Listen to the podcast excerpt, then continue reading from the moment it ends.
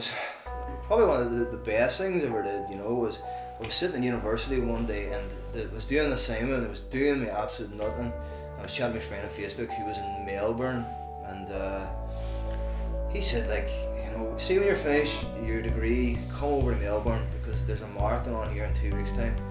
And I thought, two weeks. and he says, I said, well, I better sign up for it then. And he says, great, see you next year, we'll sort everything out. And I said, no, I'm coming over two weeks' time. And he says, what? And I says, aye, I'll be over in two weeks' time. He says, right, great, sure, we'll sort stuff out. So he was doing an itinerary for me being there two weeks, and I was like, I don't have the time to be there for two weeks, and I can only come over for the weekend. Like, No so uh, he was like, "You're going to Melbourne for the weekend?" I said, "Look, I don't have, I don't have the time. I don't really have the money to be doing this either. Like, but I, I, I think I can do this." And he says, "You'll never do. You'll never be. You'll be so jet lagged. You'll never get around a marathon." I did the marathon sorry on Sunday, and I was, I was pretty beat. Like, but I think I did it. I was three eighteen or something like that Wow. and then I flew home then on the Monday. I was back. I was I was I was back in university on the Tuesday. I was back in university on the Tuesday night, and actually on the Tuesday night, I was an assignment to hand in. That, my friend, was Ali Shaw. And this is the Inspirational Runners Podcast. He recovered from cancer twice. He's ran around 100 marathons, including jet setting off to Australia for the weekend, a sub 3 in a naked tri suit in London, numerous back to backs, and he crashed out in the Donegal Hero at a mile 98. He wrestled with altitude in America's most famous 100 mile race to Leadville. I totally love this podcast. With great pleasure, I present to you Ali Shaw. I guess what running's had like it's had a huge huge impact in my life, you know, from like a kid up to who I am now, like so. So you were always running when you were younger? Um, yeah, yeah, well, as a kid, yeah. So, so. Let me read this off. I took this off your Facebook page. I read this this morning. I thought it was good. Like so, and this was after your Donegal attempt, Donegal quad. So, Oh Jesus! so that's where we're gonna start. Like, but no, I read this. I thought it was very good. Um, a friend in work as well. I got her to read it. I thought it was a beautiful piece. Like, but so thirty five years young and first ever DNF. 98 Donegal miles, and I couldn't do the remaining seven miles. Totally destroyed. An introvert who loves people, but people exhaust him. An addict of many things. Chain smoking in the presence of anxiety, whose relationship with alcohol was a depressing one, where the line between love and addiction is not always clear. Recovering overthinker. Pain is the familiar a fixer who can't fix everything, a listener who sometimes likes to talk, a survivor of cancer twice, embracing sensitivity. Fun is important, hugs are good, a liberal who's still learning acceptance, a traveller who likes home and not one for the limits of labels. So I read that on your Facebook page after the Donegal I can't believe I wrote that. Like you know. As well, it's extremely well written.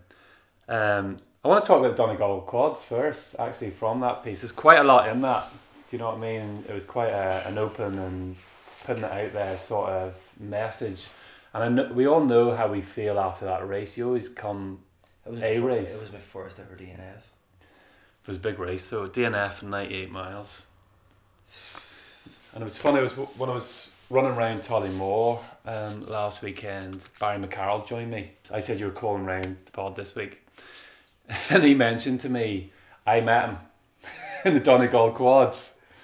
Yeah. And just tell me a bit about that. Um, so I kind of turned up at the. I was supposed to. Um, yeah, so the race had started like two o'clock. I had a wedding to go beforehand, so I, I went into the wedding, walked into the church, said hello to everybody, and um, kind of before the before the marriage was over, made an exit out the back church, jumped in the car, drove to Donegal. I had nothing to eat at all. I was eating an ice cream on the way there to the start line, and. Uh, so that was the start of the quad race. I managed to do 98 miles. but When I look back now, I can't believe it. Like, but Barry and his mates were just brilliant, very very good. Like, Yeah, because four marathons back. You can do that over four days, or you can do it in the one hit, Yeah. which is the hero. Yeah. isn't it? And it's 100 and, 105 miles, obviously. Then is it?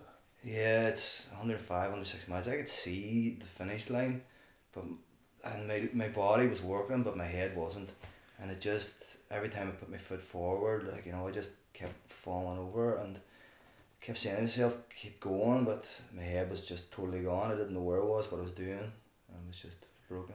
Yeah.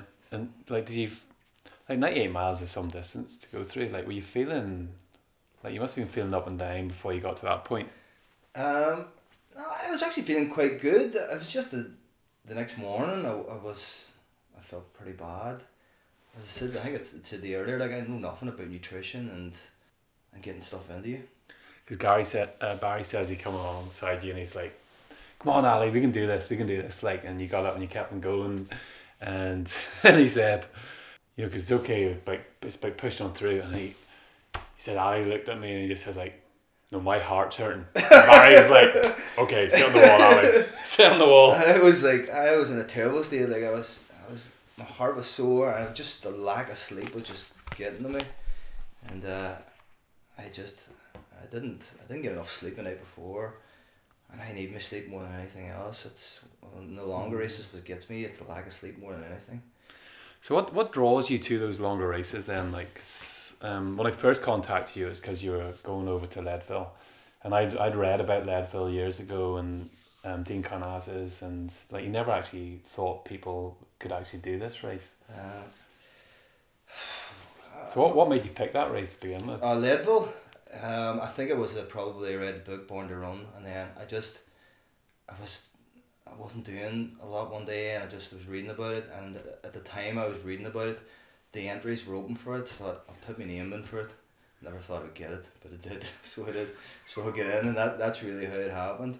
But it was the it was the book Born to Run probably that that spelled it out for me. So it's something special over there. But what draws me to it, don't know. I've, I've been into running for, for a long, long time, and, and then marathons didn't do it for me, and then I just started doing longer races and bigger challenges, and that's probably, you know, it's part of my personality, I guess, just the, the challenge of it all.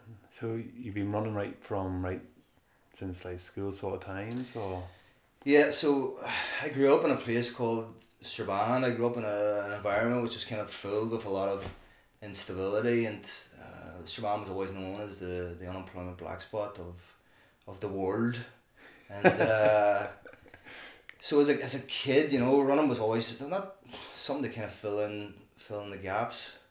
And uh, when I look back now, when I think about Strabane, it's you know, when I was in primary school, we didn't have much in Strabane. We there wasn't much about, but we had a lady called uh, Liz McColgan. Oh, Liz married into Strabane, you know, but she was always one of ours, and there was always a, a real sense of, of pride. And when you look back at Liz's marathon times and ten k times, it's just it's amazing. So I guess Liz probably played played a part in the where where I am today, you know, I, I forgot about Liz for many years until I was talking to somebody recently about Liz McColgan. I was just, you kind of realise the sense of pride that you have, and I went on then and ran around many of the same roads that Liz did later on at, at school, especially in secondary school. Like I, I struggled at school academically, I didn't really fit in at school, sort of problems with. Uh,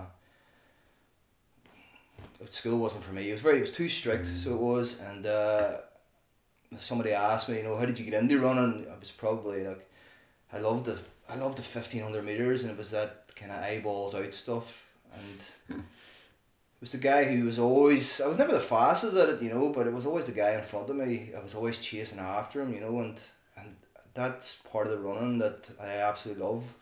And maybe other people understand it. It's the chase in the running. It's the guy in front of you that you're running after, which is it's one of the best parts of running. So and how did that develop then? So how did that develop from fifteen hundred meters? um, so I guess Can you remember your first ten k?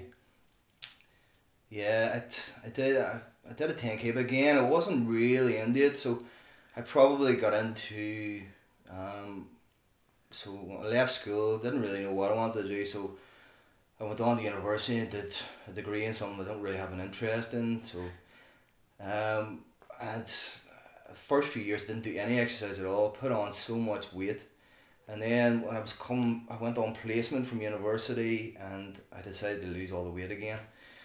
So I started started running again, started training for a half marathon, and the placement I was in, there was a guy out. He was the first guy I'd ever seen because people talk about marathons. He was the first guy I'd ever seen did a marathon. I'd run the next day. There's no complaints about oh I'm really sore, I can't run a marathon. People will know him when I say him now, but his name's Joe Quinn, and uh, Joe worked in the same place that I was in placement, and I was very lucky because I was able to see Joe, a guy, go out run every day and never complain about being sore. Um, and Joe did my first half marathon with me, and it was always very inspiring, I guess, to, to see Joe um, do that at every lunchtime. So when I finished placement, I went back to university for final year, and I joined a club called Springwell Run Club that I've been in since two thousand and six, and then, and uh, that was my first kind of It's quite a big club now, isn't it? yeah, it's Springwell. massive. Like it's, it's Garvagh, Ballymoney, Limavady, Coleraine, so Yeah. it's, it's huge now, and There's a huge team ethos there, haven't they? Like yeah. you always see And their club photographs going up. Yeah, yeah, Davy McGavin is uh he, he loves he's retired now, like so he's Mr. PR, like that's he um that's his job now I guess, but he it's it's a great club to be in because well for me anyway, because I, I, I take running seriously but I don't take it like utterly seriously, so I'm not one of these people if I'm if I'm not getting my, my PB then I'll not I'm, you see people drop out of the races and that's fair Mm. enough, you know, but that's not for me. It's kind of finish the race. Just go to You know, B. yeah, yeah. Whatever you, you getting round is an achievement in itself, you know. So, um, it's a it's a great club, and people have been very very good to me, I guess. So they have. In the half marathon, can you remember how that went? I was in, I was in absolutely I was in agony for about uh, about a month afterwards. I kind of um, I couldn't believe you know how sore I was, but it was another few years before I'd actually ran a marathon. So I put in it was um, What made you decide to run a marathon? Was it just a natural progression? kind of yeah like it was like everybody's like you have to run a marathon at least once in your life.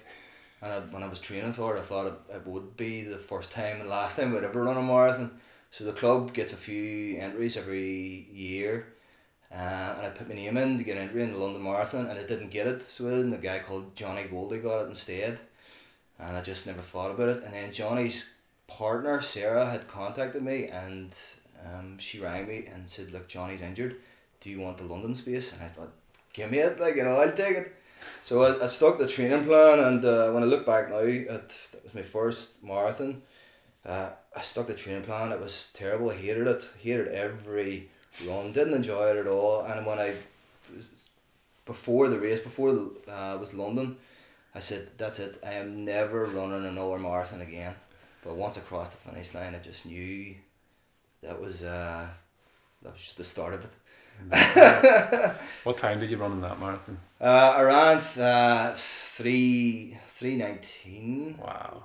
But like when I went out, like I was I was out running, like I didn't have a clue what I was doing. Like you know, we were running sub six minute miles, you know, and uh, it was the first time you'd ever hit the wall. Like and it was just the, the pain and the agony about 18, 19 miles. You know, you're just Yeah. what's going on here? Like you know. But you must have had a good, Uh, built up a good base over those few years coming up to that. Yeah, yeah, it was um, so I, I spring through Springwell, like I, I understood what it was to train and you know speed work and interval sessions and hill reps and th- that was all very new to me. And uh, so I kind of learned that when I was with the club.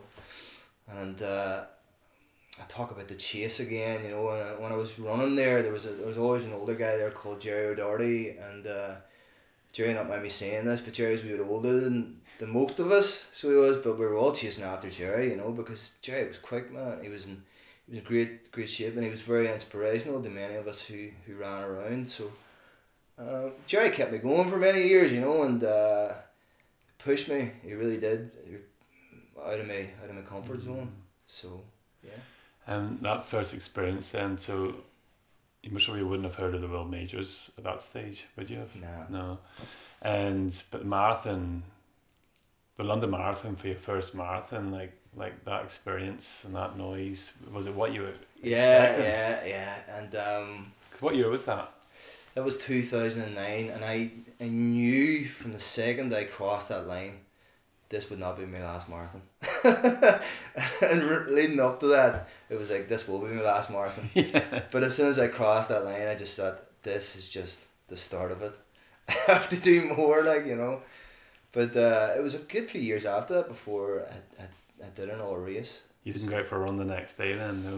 Didn't go out for one next day, you know. But I, I was I was thinking about Joe Quinn. I was thinking, how does he do it? Like you know, it was an agony.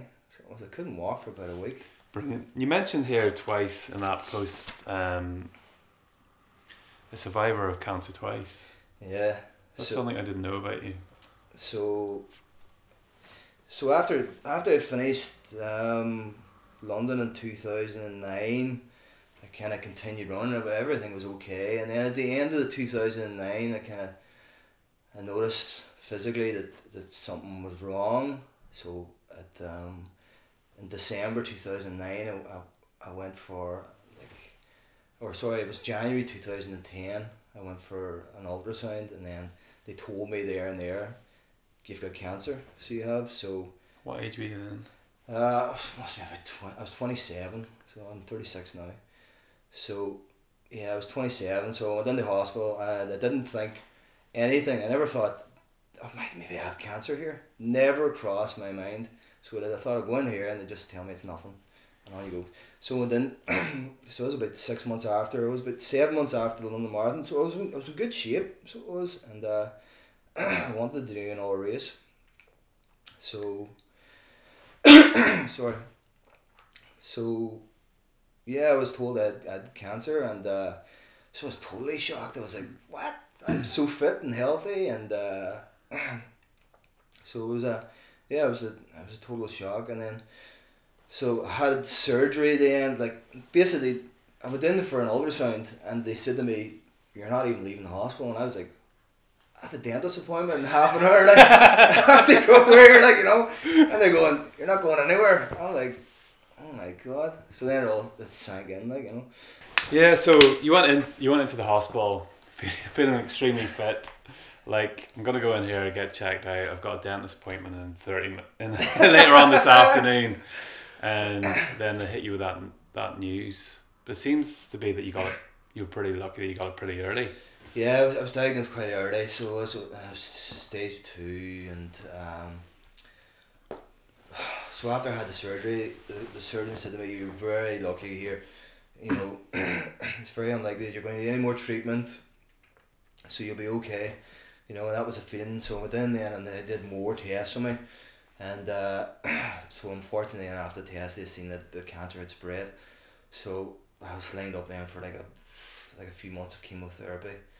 So it was just like, uh, It's a lot to handle at that age, or any age. It's a lot to handle. yeah, like, yeah, yeah, definitely because like I was fi- I was fit and healthy, you know, and you kind of think to yourself, you know, jeepers. So it was it was a real it was a real shock, um, a huge shock to the system.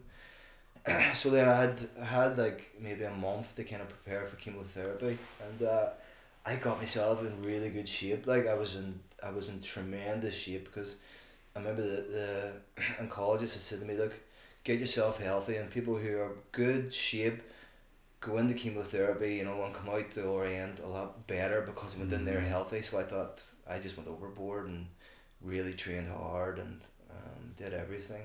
Got yourself in the best possible condition. Possible. Yeah, yeah, and I remember, I remember after the first week of it, like you know, I, I think they were nearly had the wheelchair me out of it. Like I was in terrible state, like so it was.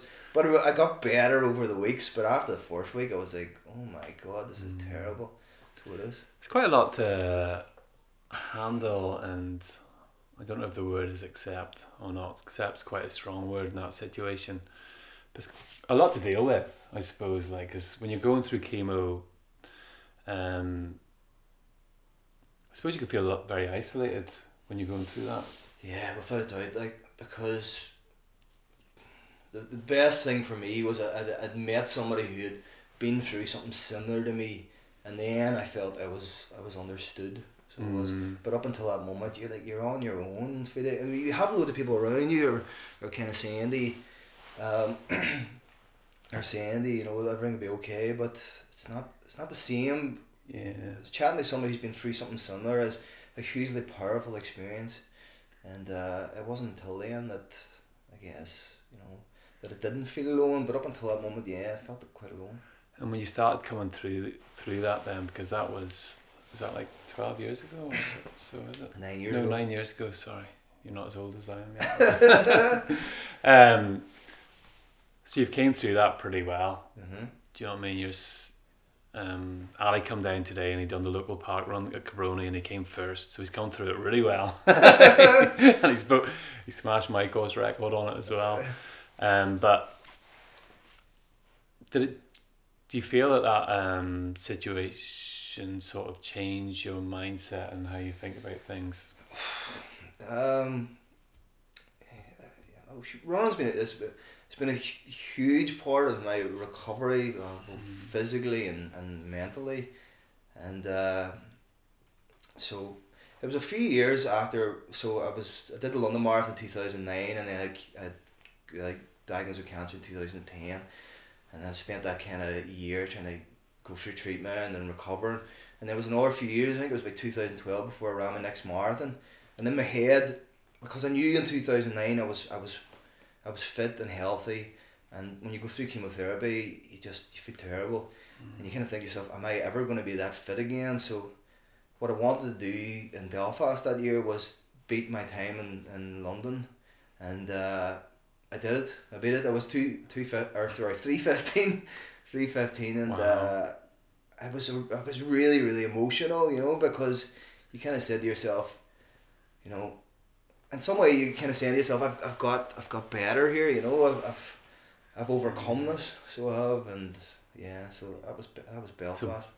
Getting a better time is almost like you've gone through that real ordeal, but you've beaten it because you're in a you're going in into that two thousand nine, the prime of your life, Mm. and then all of a sudden that was just taken away from you in just one swoop, and then all, and then you you question yourself then really whether or not that would come back. But your three fifteen then was like I've come back and I'm better. yeah, Do you know what I mean? It was a um, real rocky moment. yeah, it was it was uh, like it was so uh, it was so emotional. It was just like, wow, you know, and uh, it, you know I was I was surrounded my people uh, myself at that at time with with lots of runners with lots of you know people who were doing running all the time you know and I kind of seen to myself this is something you could really get into you know and I did Yeah. And you do you do find then you did find that that sort of helped you through that period, especially coming back, I suppose, because it was giving you a, a measure, I suppose, that you were getting better and you were getting fitter.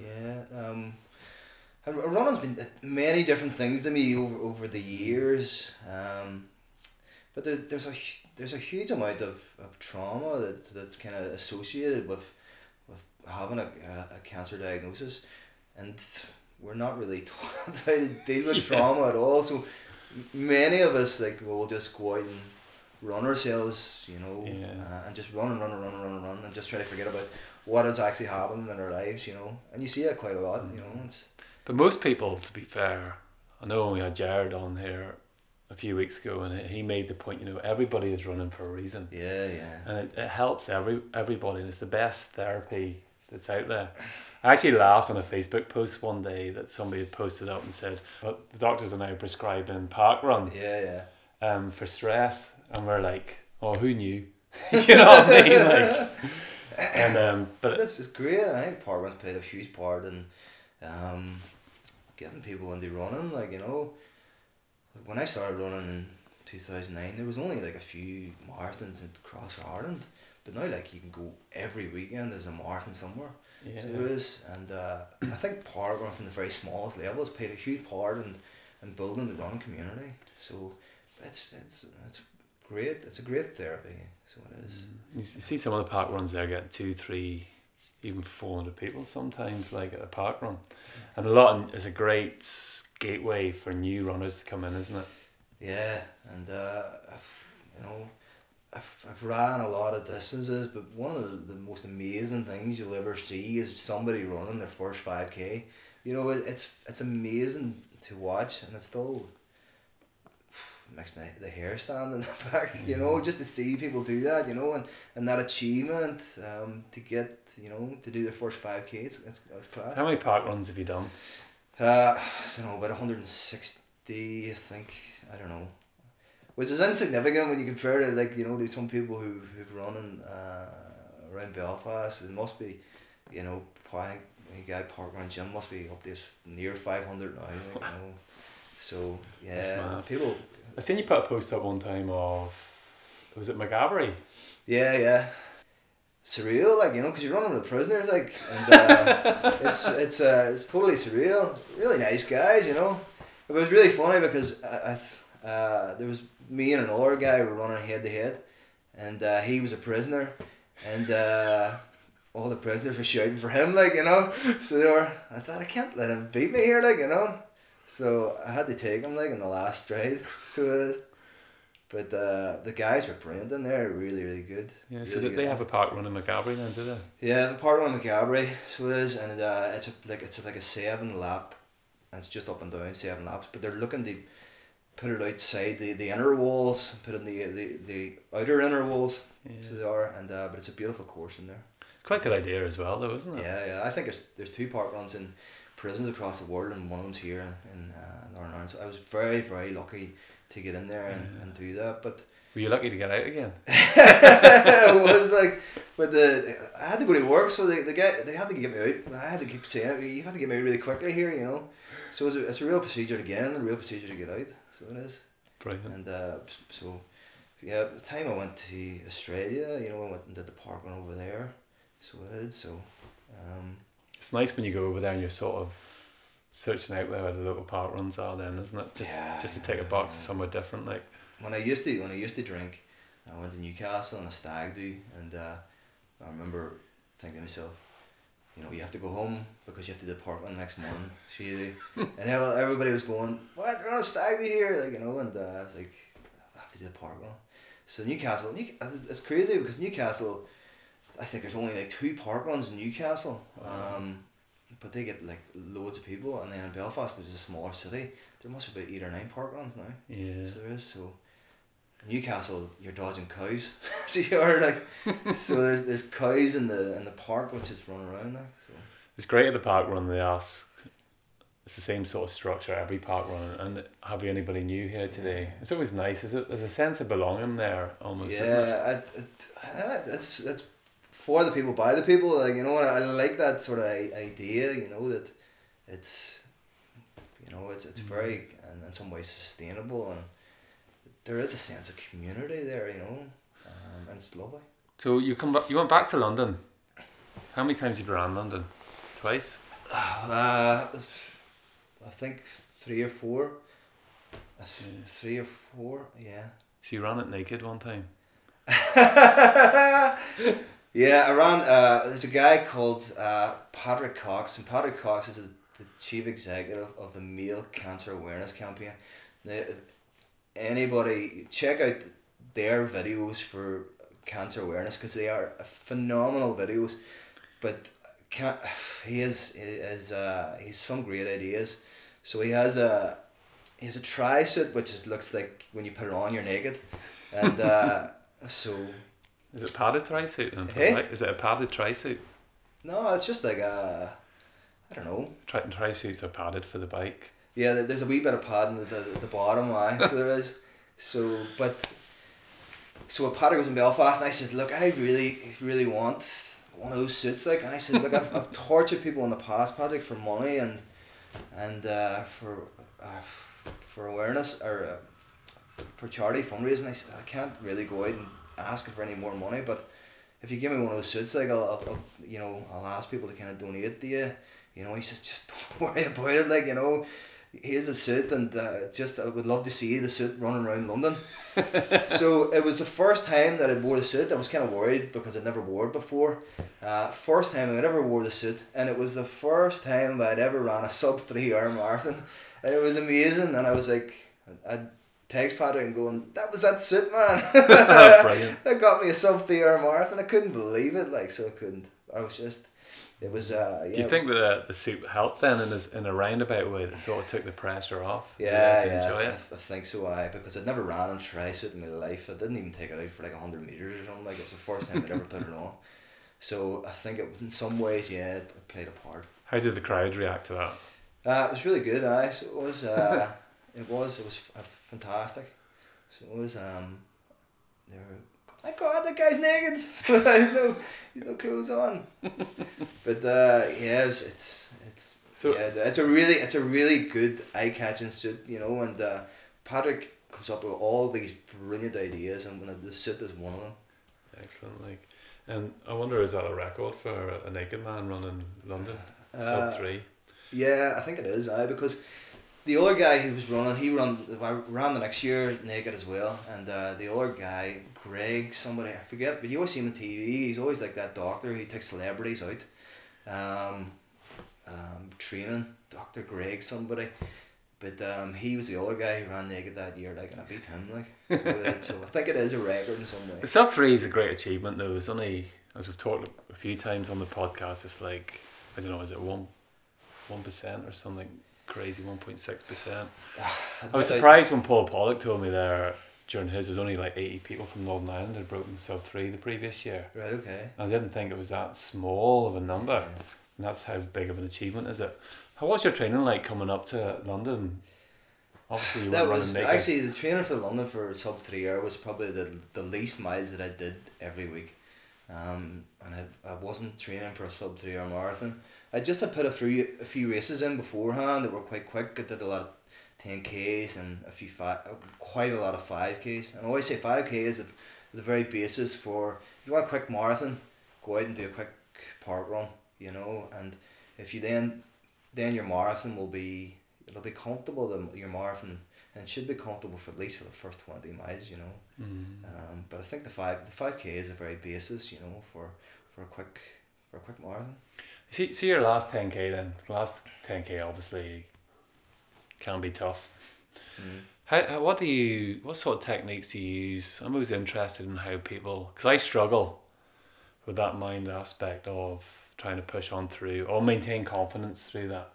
Do you have any sort of tools or techniques that you use, or how do you how do you work through that pain? Uh, the there's uh, there's different different things I guess. Um, guess one of the things is just following somebody, um, in front of you, and just keeping your eyes on that person in front of you, and letting them do all the work. yeah. So that's one of the things I guess. You know. I, I normally come behind somebody with a name on. I just read their name over and over and over again. by, the, last, eh, by the end of the race over those last ten k, I definitely know that person's name. Like,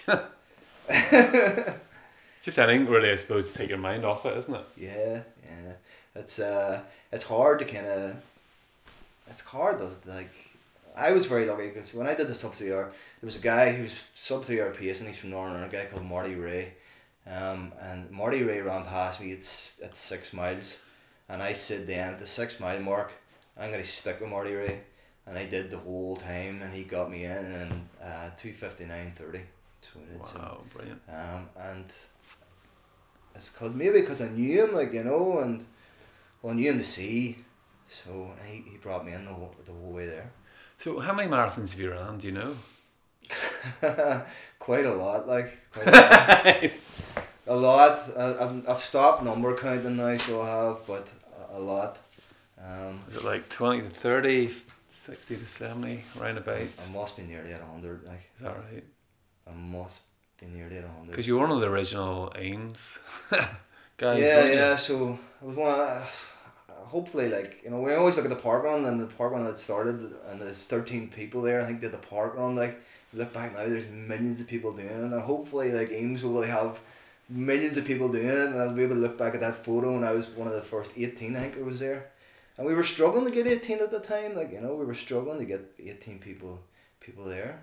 So we, I think we were allowed twenty, and we only got eighteen. Yeah. So, so hopefully, if they, if, That was about a ninety percent fill. That was good. hey, That was a ninety percent fill. That was yeah, yeah. So uh, that was a, and they they've really taken off now. Like it's good.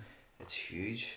hundred marathons. That's quite a phenomenal. You're hitting all the the triggers, like, aren't you? So you're, you know, your hundred ma- your hundred Parkruns, your your hundred mile races, your hundred marathons, your sub three hours, all those sort of big milestones, Yeah. isn't it? Do you find yourself gravitating towards those sort of things? Like what next? What? Yeah, yeah, you, you are looking for the for the next challenge, I guess. So you are sometimes you look at distance, and then sometimes you look at you look at speed. Hundred marathons. Yeah, So tell me some of the. They mustn't have all been in Ames, obviously. You must have done them all over. yeah. I've, I've been to some. I've been to some like am- am- amazing races. and did some amazing, amazing things. So I think I was probably one of the, the best things I ever did. You know was I was sitting in university one day and the, was doing an assignment. It was doing me absolute nothing. I was chatting to my friend on Facebook He was in Melbourne and uh, he said like, you know, see when you're finished your degree, come over to Melbourne because there's a marathon on here in two weeks time. And I thought, "Eh, two weeks? and he says, I said, well, I better sign up for it then. And he says, great, see next year, we'll sort everything out. And I said, no, I'm coming over in two weeks time. And he says, what? And I says, aye, I'll be over in two weeks time. He says, right, great, sure, we'll sort stuff out. So he was doing an itinerary for me being there two weeks, and I was like, I don't have the time to be there for two weeks, and I can only come over for the weekend. Like, No. so uh, he was like, "You're going to Melbourne for the weekend?" I said, "Look, I don't have, I don't have the time. I don't really have the money to be doing this here. Like, but I'll, I'll I think I can do this." And he says, "You'll never do. You'll never be. You'll be so jet lagged. You'll never get around a marathon." And I says, uh, "I'll give it a go." Like, so within the space of two weeks, I'd sorted out my visa and all for Australia. So I left Dublin on a Thursday, arrived in Melbourne on the Friday, and it was kind of your body clock's a wee bit all over the place. So then the next morning, which was kind of night time for me, and my body, did the Melbourne Parkrun, and then I signed up for the Melbourne uh, Marathon, and uh, did the marathon, and so did the marathon sorry on the Sunday, and I was I was pretty beat like, but I think I did it. I was three eighteen or something like that. Wow. Um, but I was I was I was pretty beat, and then I flew home then on the Monday. I was back. I was I was I was back in university on the Tuesday. I was back in university on the Tuesday night, and actually on the Tuesday night, because an assignment to hand in uh, within a week. Uh, on the Tuesday night, it was actually grand. There was no no problem at all. I think it was my body was just filled with adrenaline, and uh, it was absolutely grand. I was thinking, why are people talking about jet lag? You know, this is absolutely fine, no problem at all. And then when I woke up on Wednesday morning, I literally thought I was going to die. I thought it was, this is the end of the world for me. My life is over, and uh, and it took me about, it took me about four weeks to recover from that. But I didn't really have four weeks to recover because about two weeks later I was in Turkey running the Istanbul marathon. Wow. So, but it took me a while. It's meant to be a special marathon as well, isn't it? It was it was beautiful. So it was because then you run you run from the Asia side right across over to the, the Europe side. So you, you cross this, this beautiful bridge, and there's, there's something really there's a really nice feeling about it. You know you're in part of something special, um, and people everybody's doing Dublin, and Dublin's like hundred euro to do it, and uh, I think I flew to Istanbul and did the race for for cheaper than hundred euro. It was only it was eight it was eight euro to do the Istanbul marathon, Wow. and you get two t-shirts, you get a bag, you get loads of stuff, and it's like eight euro, and it's like the cheapest race ever. So Dublin's nice, but they kind of I guess because it's so close to home, but um, They are getting expensive though, aren't they? The runs are getting expensive. yeah, uh, but I- I've kind of like now to tra- travel and kind of throw on a marathon here, here and there, and it's I was like I've, uh, I ran around Colombia as well, and it was a really hot hot day, so uh, it was pretty cool. It wa- wa- wasn't pretty cool because my Spanish was pretty terrible. By the time I finished the race, nobody could speak any English, and I was totally lost. And I was like, "How did I even get home here?" Nobody, nobody at all spoke English, and uh, how I got home that day was a complete and utter nightmare. You done the Camino as well, didn't you? Did the Camino, aye, so What's that like? That's an experience that most people want to go on. Like, yeah, the Camino was fantastic. I did the Camino very didn't take me too long to do it. Like you know, I was running a lot of it, and uh, you need a good month to do it. I think it was about three weeks. I, I did it, and uh, the, Com- the Camino's quite. How far is that? Is that like It's about a marathon every day, I would say. So it was. Um, is it three or four hundred miles? You know, is that? yeah, yeah, it's about that or it's more than that, I think. But uh, yeah, the Camino is amazing. You know, because the the Camino is, is is extremely therapeutic. You know, because you meet people on the Camino, who you know, you the first time you ever meet them and you never see them again, so you, they just dump all their problems on you. And they, I don't want to use the word dump. Sorry, they they tell you about your their problems and you tell them about your problems, and then off you go again. It's just that release of kind of. And everybody's everybody's on the Camino for a reason. It's a like, you pilgrimage, really, isn't it? Like Yeah, yeah, it's, like, so. it's fantastic. And then when you, when you kind of listen, genuinely listen to people's um, concerns, it, it puts your own life in the perspective in many ways. Mhm. So it does. What's your if you had one marathon to go back over? Which one would it be? The, the one, the, the, most beautiful race that you will ever do is Achill Island. Um, Achill Island um, Marathon. And I would recommend it to, to anybody. And I, I think the it, it they talk about you know race directors very you know the characters of some race directors but Donna McLaughlin's a real character as well and I she's a, a big attraction to go down the Achill because she's just so laid back everything is all over the place but it's just it's such a great race so it is and it's it's it's really really good Just raw essence of running, is it? yeah, yeah, because you're on your own. A lot of it, like you know, and quite often when you run, when you run a, a run a marathon, you know, you're you're using up so much energy. But you actually feel when you go around Achill, you're like recharging. You're just your batteries are just being Mm. recharged. At every lip, you just feel stronger, and it's just beautiful. It's just a beautiful area, isn't it? Really, just reconnects yourself. Yeah, and that's that's what it is. You know, it is a real sort of reconnection. The the world around us. Because we live in a beautiful island's actually be- a yeah, beautiful yeah, yeah. place, yeah, it? it's, it's it's amazing. Like so it is, and uh, I try now. Like uh, I used to be a marathon counter. There's an hour marathon done. There's an hour marathon done. Mhm. But now I'm kind of, and that's what I'm saying. Running has been different things to me over the years. Before, you know, it used to be just eyeballs out stuff. But now I'm kind of. It used, it used to be kind of eyeballs out stuff, and then for a period it was a kind of space to kind of think through. But now running for me is is is very much about not thinking. It's about Mm. totally not thinking. And if I'm thinking during a race, then I'm not well not not doing it right, but I want the race to be not thinking. Just So you just like switching. you like to be present. absolutely Um, like your body's designed to be present. Yeah, you know I yeah. mean? It's not. Um, absolutely. I remember reading a thing one time. It was like you know, depression is thinking about the past or living in the past, Yeah. and anxiety It's- is thinking it's about the future. Yeah. And our bodies aren't designed to do that. You know, you go back way to hunter gatherers times. We were just lived in the moment, your body thrives in that. So something I've tried to adapt in my running as well is very similar to yourself. And again, through the journey that you're taking, it means so many different things to you as you're going through that journey. Um, all through this year, I've just been trying to stay present with my runs, yeah. and it, you just get so much more release from it. You know, without what I mean? a doubt, without a doubt, and um, you know, I'm not saying it'll stay that way either. I'm not saying I won't go to eyeballs again, like, but at some stage. But yeah. I don't think I'll ever lose that aspect of, you know, really taking out as much and appreciation and gratitude for what actually is happening on this day, isn't it? Absolutely, you know, and running is it's it's, it's a huge therapy for, for lots of people, but running can also become part of the the addiction and you know, and it can become part of that.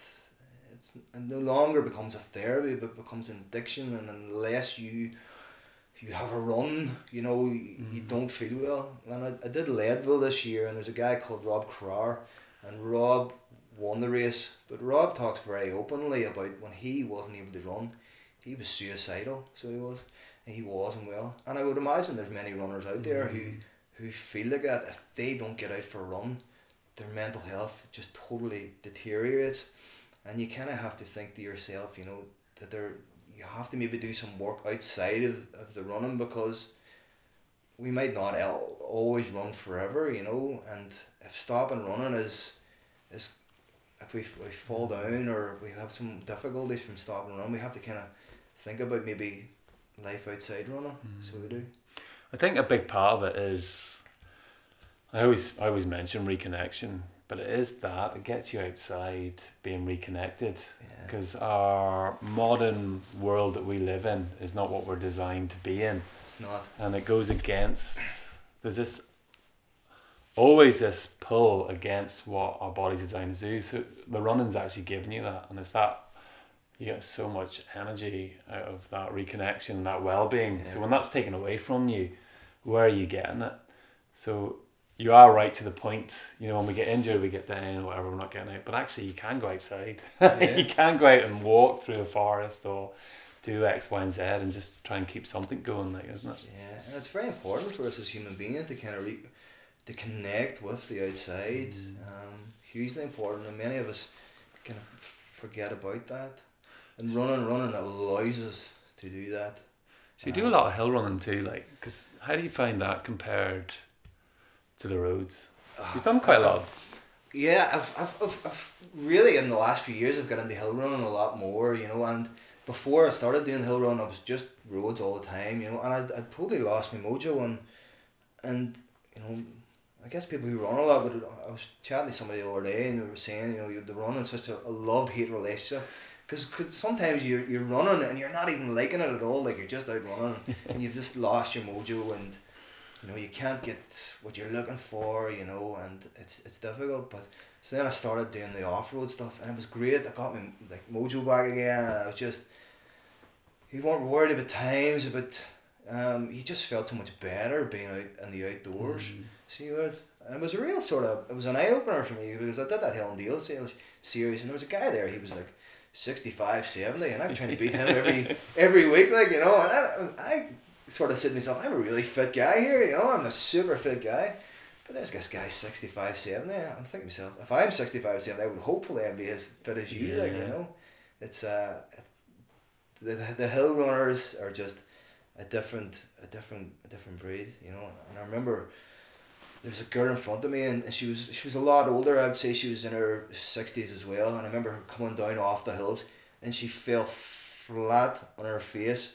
But as she fell on her face, she just sort of came up very quickly as well and just kept going, like, you know. and you not often you see people like in their twenties get up that quickly, like, you know. So it's a, the hill runners are just a, they're a different breed and fantastic to be around. Like. You've done quite some of the hill ultras as well, have you? Um, Did you do them all way, or was it just the course? yeah, no, I did the Mourne Way, I did the Causeway. Um, And do you find that's just a, a deeper level of connection then, really? Yeah, it's um, the first time I did the Mourne Way, it was. Uh, I just thought this is amazing because it was the first. Mourne Way was the first off road race I've ever done, and then you're you're stopping at feed stations, talking to people, having a bit of crack. Even in the hills, you were kind of walking up them, so you were you were able to kind of talk to people, and uh, it was just far better. So it was, I was like, this is really enjoyable, like you know, because you're so used to the roads and just going hell for leather all the time. I asked you to come down to talk about Leadville. you talk about hills, so we'll have to touch a bit on that. I, I'm fascinated by this race. Give me a bit of history on the race. Uh, Leadville was uh, set up by a guy. His name has just disappeared out of my head now. But basically, Leadville was a mining town, and uh, just overnight the the mining uh, disappeared. Everybody lost their job. Ken Chlouber, that was his name, and uh, he's a phenomenal figure in the the run world.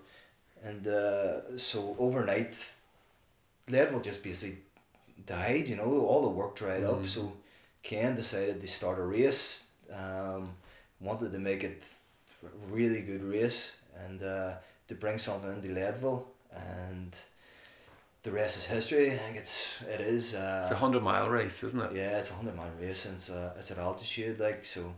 It totally like it's it is it is tough. So it, is. it, it broke me. It totally broke me. And like I, I don't remember ever a point being in in my entire life being physically broken. You know, I've, I've once been mentally broken, but Leadville physically broke me. Um, totally. I was What's the elevation like in Leadville? so it starts off. I think it starts off at ten thousand feet above sea level. Wow. So That's very like, high. even when you're sitting down, you know, it's just when you're sitting down, it's um, you feel your heart bum bum bum bum bum going even quicker. So I really, I really struggled um, at Leadville. struggled from the, the moment I was there. Um, Because you arrived early, didn't you? You always arrive a few days to try and yeah, I arrived, I arrived about ten days beforehand, but I was grand for the first few Yeah. days. I was like, this this the elevation is ridiculous. Why did I arrive here? But then it's after that, like I started to get really bad, and like I did I did ten k, which is part of the Leadville series, and I was in. Uh, I was in what you call it. Yeah, I was I was in bed for about um, oh, about twenty four hours after doing that ten k race. I was in terrible mess. So I was. I was just. Is that just from the altitude? Yeah, yeah. So Ten thousand feet. Like, how do you even start to prepare yourself for that? you, can't really like so you can't. you really can't. Um, it was so like we went up Hope Pass the first few days. Hope Pass was grand, but I mean, I did Hope Pass in the in the race, Hope Pass broke me. Like it was it was total and utter like It's a beautiful location, though, isn't it? Absolutely beautiful. Ah, it's it's absolutely amazing. So it was, but I it was uh, there was very few moments in Leadville where I was in the moment. Very few, you know. and I was I was when I look back now and reflect on this, I'm I'm going to go back to Leadville next year, put my name in, and, and do it again. But when I look back, I wasn't I was not in the moment at all during Leadville. Like you know, my head was just totally all over the place. Um, I got a few things wrong during the race, and yeah, it's just I, I wasn't. Um, I definitely wasn't present for that race. Yeah. So, Lead, what time of year is that race on? It's in August, so it was. It was on my. Uh, it took place on my thirty sixth birthday, so and it starts about four o'clock in the morning. And Leadville is, a- is totally an, an amazing special place. There's there's there's literally nothing in Leadville at all, like you know, and the race has become so big that it keeps the entire town going for the whole year. Yeah, Because. Ken and he sold the race uh, a few years ago to a sports company, like, and they've really developed the race. You know, with training camps. There's other, so they've they've, they've other events now. So there's a lot of people want to do the it's like Leadman. So that there's a marathon and then there's a bike race and there's a ten k and then there's the the hundred um, miler. So there's, there's loads now to do and throughout the year. And how do you get how do you get into registration? so it's just an open uh, registration. You put your name in, and if you get in, you get in. You don't, you don't. Um, Do you know how many people get into the race? it's about four hundred. It's a, it's the biggest, it's the biggest uh, one hundred mile race in uh, probably the states. So it is. So it's one of it's one of the easier ones to get into. So you know, Because it's so tough. Hey. Because it's so tough. yeah, it's it is, but there's quite a lot of uh, entries for it. So there is. So And what type of training would you do for that? Is it just more hill work and as much climbing? Yeah, it's well, I, I tried to do like loads and loads of back to back marathons and I tried to do loads of hill training in the mornings and um, all those kind of things. And on the race morning then, so it's four o'clock start. Do you stay far away from the race start or No, no. So Leadville's quite very small, so you can walk to anywhere. So you know, so we were just like we even ran, we ran down the hill to the start line. You know, I was exhausted.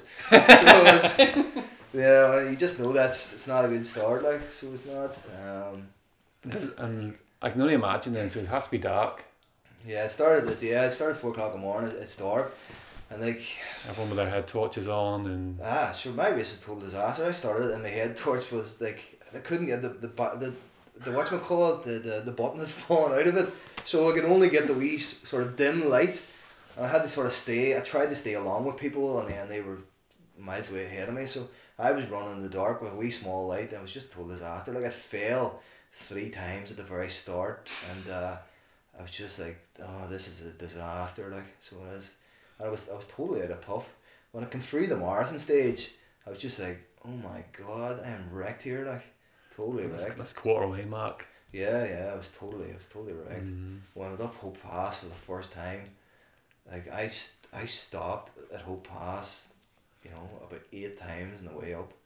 You know, I was just, I was physically broken. But I got, I was better coming back the ways because it's an out and back. When I come back, I had, I had a can of Red Bull for the first time ever in my life, and uh, it got me over, so it did. But on the way there, the Hope Pass broke me. Yeah. And again, I, I wasn't prepared because I was a lot slower coming off Hope Pass, and then by the time I'd come off it, I didn't have a headlamp, So I didn't. So again, I had to stick along with people who had a headlamp. It was totally dark, and I had no headlamp. So I had to stick with people who had one, and uh, you know, I wasn't running my own race. I was trying to Yeah. keep up with other people, like so. was, So things were falling apart. so they were. And you need so much confidence in your mind, don't you, when you're running a race like that? Yeah, yeah. It sounded like you right from the beginning of that race. I'm, I'm totally like I, I've kind of said to people like I've bluffed my way through running like for, um, f- for years, because when, I- when we went to Leadville, I met up with this guy who had, had seen his videos on, um, on YouTube, and I went to yoga one day down Leadville. Leadville a yoga studio, and then I was like, "You're the guy from the videos," like. So uh, I met up with him, so did, and then we went for something to eat, and he was asking me like, you know what's your nutrition plan for for Leadville? And I remember looking at him going, what?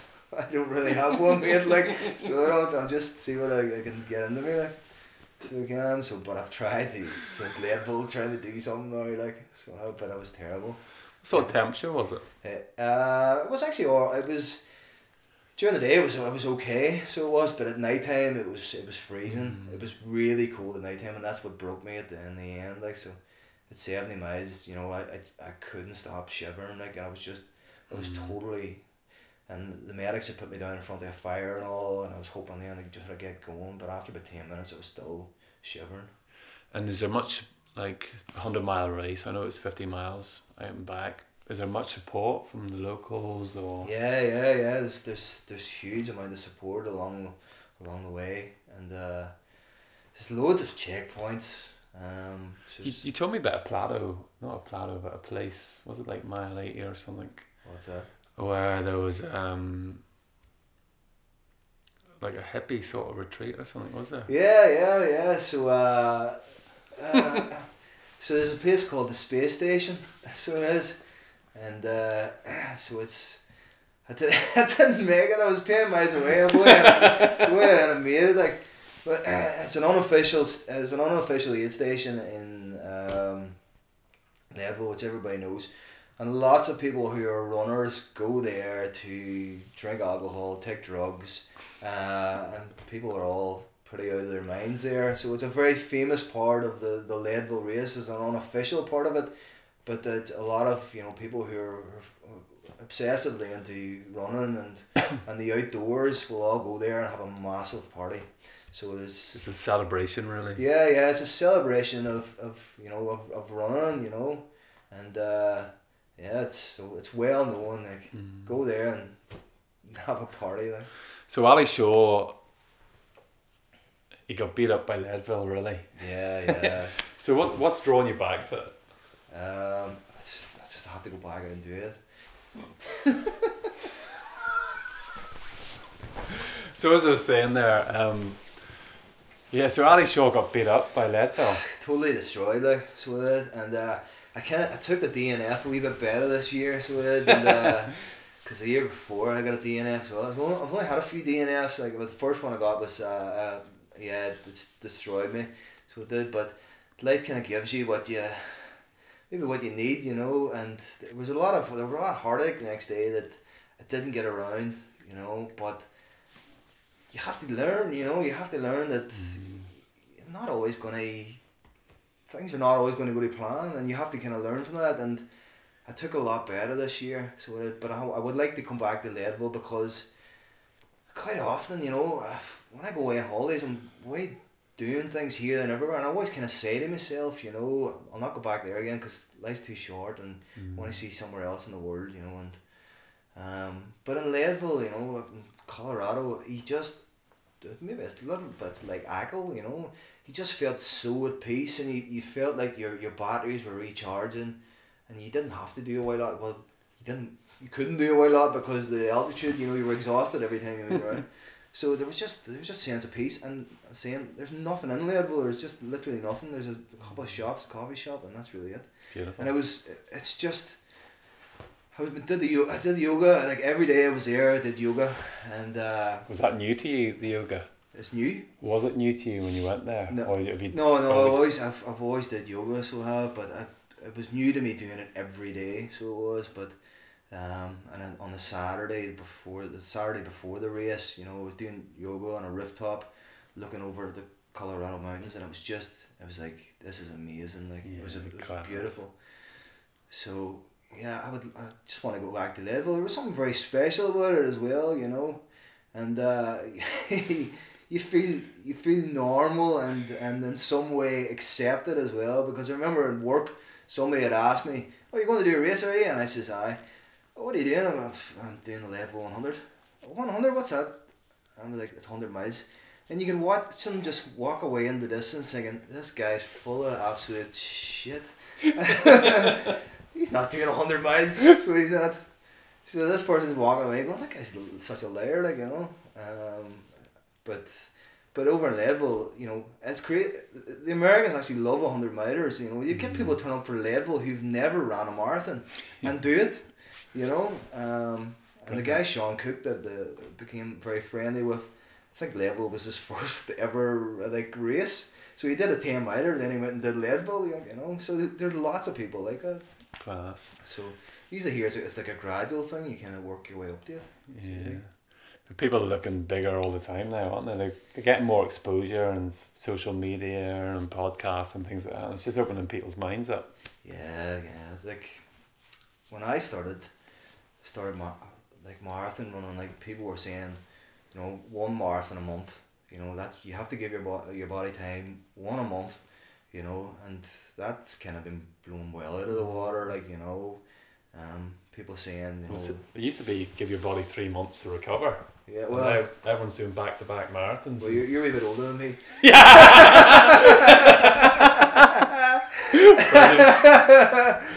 So it uh, started off one a year, by the way. There are people other than me. So um, yeah, it's, but that's been well blown in the water. Like you know, you could go out, you know, and, people don't even look at like twenty six point two now is the kind of, you know, the uh, that you know unachievable distance now. You know, people are wanting bigger, so they are um, all the time. You know, people are going out and doing back to backs and back to back ultras and you know all sorts.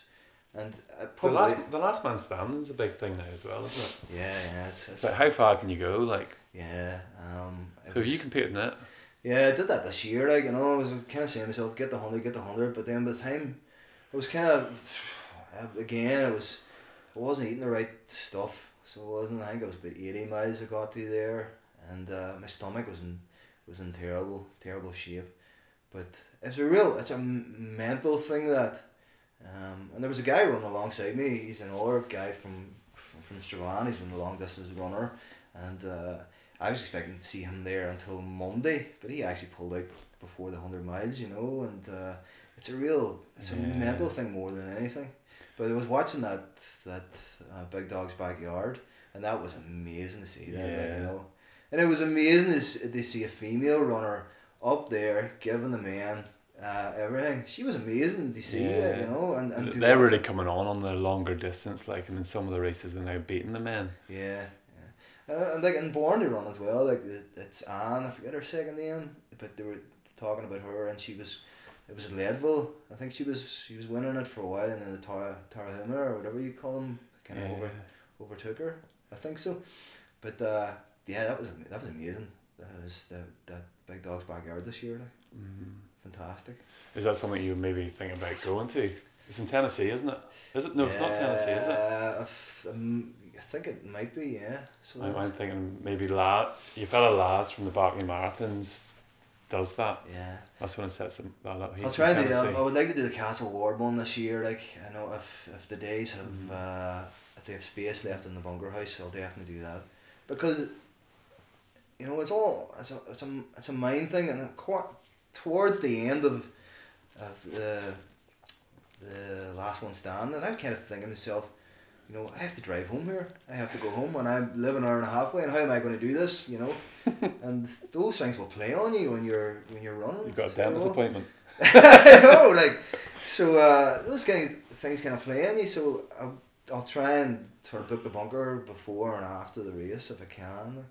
So and, and do those. And do you think then what we bring into that race, obviously around nutrition is something you really need to sort of focus on these I'll longer try not to. I'll try not to sort of. Ice cream. Yeah.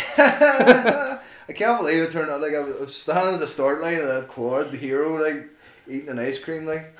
I remember somebody saying to me a few weeks beforehand, "We knew you were in trouble then, like."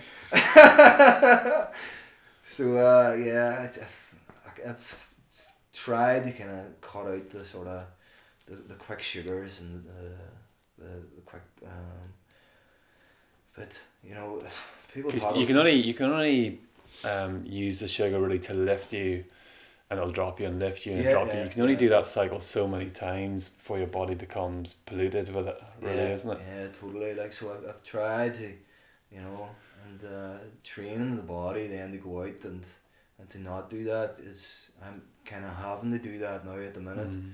So I'm and making sure that I don't take those sort of quick sugars, um, as you- often. You give it back a bit in your running as well. You do quite a bit through pacing. So you've done the half marathon, the full marathon. Yeah, so it was, um, yeah, so my first time I was ever pacing, so it was the first time I was ever pacing. It was the the second time I was diagnosed with cancer. So, coming into the first time doing pacing, the surgeon had said to me, "We're going to bring you in next week," and I thought I was said to him, "You're gonna have to hold on a minute here because." I'm doing a marathon next week, like so you. And he was like, "What?" he says, "He says, well, you know what? Go and do your race, and then we'll we'll do the surgery the week after." He says, "A week will not make any difference." So I I'd ran then the the first time pacing, um, knowing that I had cancer for the the second time. Wow. So, yeah, it was the second time was was quite different and quite strange. So it was. Yeah. And what what do you get out of because you've paced a few races like Belfast, June half marathon. What do you get out of that? I find it I find it very difficult to go down and watch races when you're not you're not running yourself. I find that very difficult because there's a part of me just wants to be, to be part of that, you know. And especially when you're injured, going watching people running, it's so difficult. So it is to do that. But I guess through the pacing, I can kind of I can give something back, so I can. And uh, yeah, I, I, It's a great buzz. Great buzz when you come across the finish line and you've helped people get PBs. Like Yeah, yeah, it's great at the end. So it is. The people coming up to you and, and saying thanks very much. You know, you've really helped me Mm. get get over the PB. And uh, people must see me at the at the end of the, the Belfast Marathon in Ormeau Road going, this pace is absolutely nuts because I'm shouting at people going, you can do this, you know. because that's a real tough part of the Belfast Marathon. That um, and I've paced Belfast now quite a few times, and um, it's a tough part of the, the course. And I'm going back to do the new course next year. So um, so as pacer. Yeah, yeah. They give me three thirty next year, which is gonna be a slog. So oh, but you know, I'll do it. Brilliant. Um, so yeah, it's it's it's really it's it's nice and it's enjoyable. So it is. Um, and uh, you know what? You never you never keep people uh, everybody happy. I guess sometimes people are saying you're going too slow, and other people are going you're too too fast. so you kind of just have to just just roll with it. So you do. See what happens. Uh, So you talked about Leadville next year. Have you any other things in line of sight next year? I haven't really because I've, I'm final year of university and I've, I've nothing really planned. I'll, I'll go back to Achill again and I'll do Achill. I'll do the back to back ultras at Achill. So and uh, it's like last year at Achill I did the, the the marathon the Friday, the ultra on the Saturday, and then I did the the Seven Sisters marathon then on the Sunday. So it did, and this the Seven Sisters Marathon Donegal. Whoever, who, I run a marathon only about three hours, three hours thirty, three hours forty five. These days, I, th- I think me and Jared Campbell ran it, and I think it was about eleven hours it took us to do it. So it is. It's totally. It's brutal. It's totally insane. So It's it in is. August, isn't it? Yeah, yeah. So Mhm. they're trying to turn that into a points race. Hopefully they do, but it, it is the toughest marathon. That is the toughest marathon in Ireland. Has to be like you know. Brilliant. Um. So. Is there one? Is there one race? If you had a choice to do, is there one big race, something like the Barkley or something like that, there that you would love to do? Um, Just it's maybe sitting in, not really. way in the back do- of your mind. So yeah, uh, well, Leadville's in my head now at the minute just to kind of finish it and, and, and do it. I'd like to go back and do the quad hero, so hopefully if Harold is listening to this, um, he, he pulled the hero this year, he didn't get enough Yeah. numbers for it, so we didn't, but hopefully if Harold's listening to this, give it another go. because Donegal is, is beautiful, man, you know, so the races that I haven't finished, you know, I'd like to go back and do them, but Leadville's there, you know, and I would, Leadville was something really special and it was it was just I don't know, I just felt at peace and content and I had my batteries charged when I was there, you know, so that's where I'd like to go back and do it.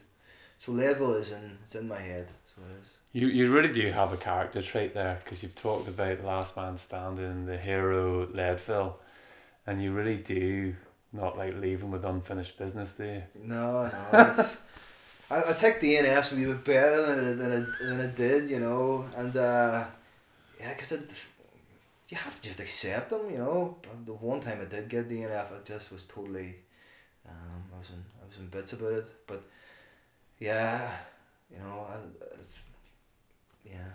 So you done well today in the park run. So you came first, sub twenty. Yeah, yeah. I mean, time I'm, I'm only as good as the man in front of me. So there was a guy in front of me for, for most of the race, and then I just kind of, right, I'll have to pass you now. Like so, also, it's hard. Like it's hard being. You watch runners who the, the best runners are out on their own for a long period of time because that's tough going. It's tough going on your own, you know. Um, and one of the, one of the, one of the best things about running is is the two of the best things about running is, is one being on your own. I, I love that being on my own part. But the other bit is, is being with somebody and both of you sharing that experience and, and the workload. Um, I do love that part of running, so I do. Brilliant. Ali, thanks very much. No worries, man. Simple as that. Well done. Cheers. Good man. What a class act. It was Muhammad Ali who said, He who is not courageous enough to take risks will accomplish nothing in life. I believe that Ali lives a full and courageous life which helps to shine a light on those around him. I look forward to hearing more about his exploits in the future. Until next week, stay safe and keep on moving.